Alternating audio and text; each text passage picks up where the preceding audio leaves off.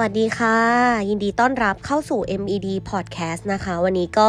กลับมาเจอกับแป้งอีกแล้วนะคะสำหรับวันนี้นะคะ ต้องขออภัยก่อนเลยนะคะ เพราะว่าเสียงอาจจะแหบๆนิดนึงเนาะเพราะว่าไม่สบายนะคะ ก็ยังไงก็ขอให้ทุกคนนะคะ ดูแลตัวเองนะคะ ช่วงนี้เพราะว่าอากาศมันเปลี่ยนแปลงเนาะ ก็เย็นๆนะคะ แต่ว่าตอนนี้ค่อนข้างจะไม่ค่อยเยินเท่าไหร่แล้วแหละเนาะวันนี้นะคะสำหรับเรื่องที่แป้งอยากจะมาแชร์นะคะ ก็คือ forgiveness นะคะเคล็ดลับเล็กๆนะคะ ที่คนมองข้ามนะคะ ว่าด้วยเรื่องของการให้อภัยแล้วก็ทำความเข้าใจผู้อื่นนะคะ ต้องบอกว่าในทั้งชีวิตของเราเนี่ยเราสามารถเก็บความโกรธและความขุ่นเคืองไว้ได้มากมายนะคะ ความคับข้องใจเหล่านี้เนี่ย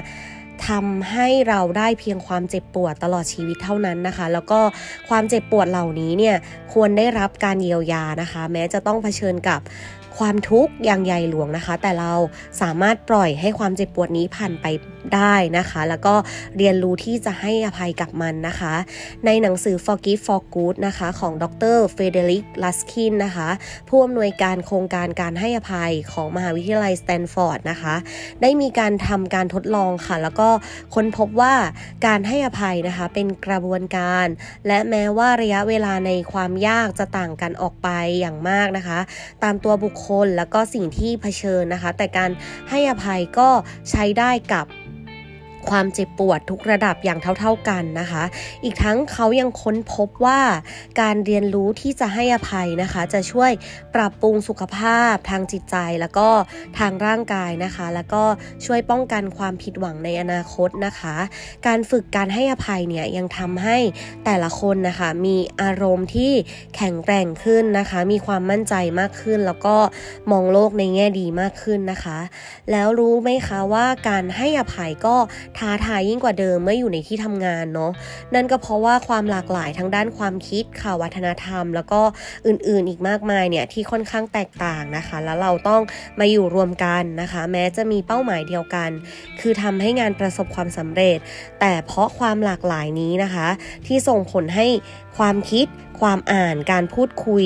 แตกต่างและอาจไม่เข้าใจกันจนเกิดความคุนเคืองในจิตใจได้นะคะ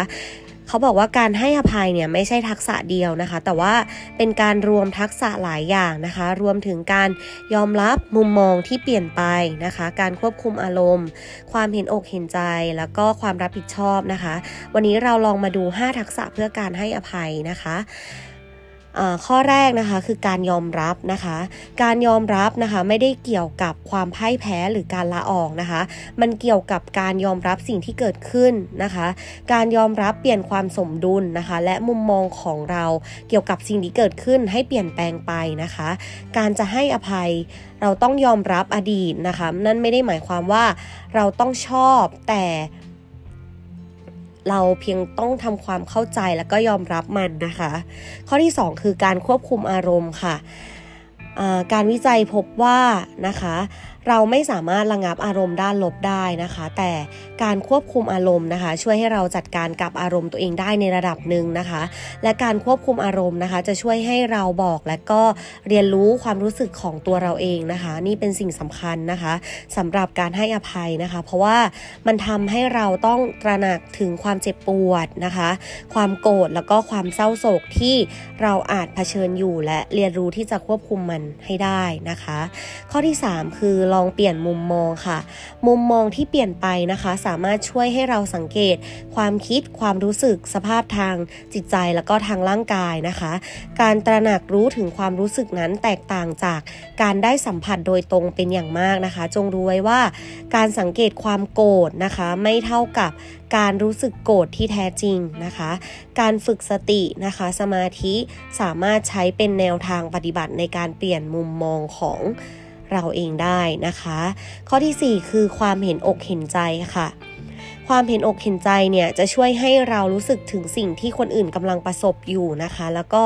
จะมีประโยชน์อย่างเหลือเชื่อเมื่อเราเรียนรู้ที่จะให้อภัยนะคะ อีกทั้งการเอาใจใส่นะคะ ยังมีประสิทธิภาพในการทำความเข้าใจ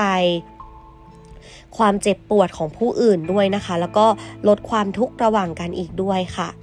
ข้อที่ 5 นะคะ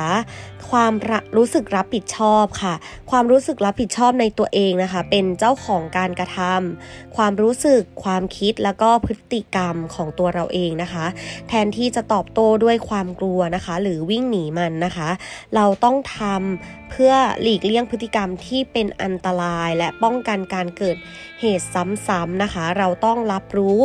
ถึงพฤติกรรมที่ไม่ดีต่อสุขภาพนะคะ โดยมี วิจารณญาณแล้วก็มีความรับผิดชอบนะคะ การผสมผสานทักษะทั้ง 5 นี้นะคะ จะสร้างสภาพแวดล้อมนะคะสำหรับการรู้จักให้อภัยได้ทุกที่นะคะ กระบวนการนี้เนี่ยไม่ได้หมายถึงการพยายามเพิกเฉยต่อความทุกข์นะคะ ทั้งของตัวเราเองนะคะ แล้วก็ของผู้อื่นนะคะ แต่เป็นการเสริมสร้างความสามารถของเรานะคะ ในการขจัดอุปสรรคทางอารมณ์นะคะ ที่เป็นเชิงลบนะคะ แล้วก็ค้นพบความสุขในที่สุดนะคะ ในวัยทำงานเนี่ยเราก็ ต้องพบเจอแล้วก็เข้าขากับผู้คนใหม่ๆอยู่ตลอดนะคะ เพื่อดำเนินงานอยู่เสมอ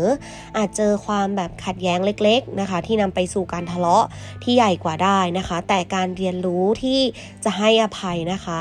แล้วก็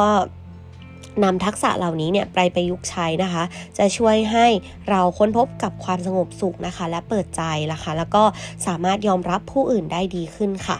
สำหรับวันนี้ก็ลาไปก่อนนะคะ สวัสดีค่ะ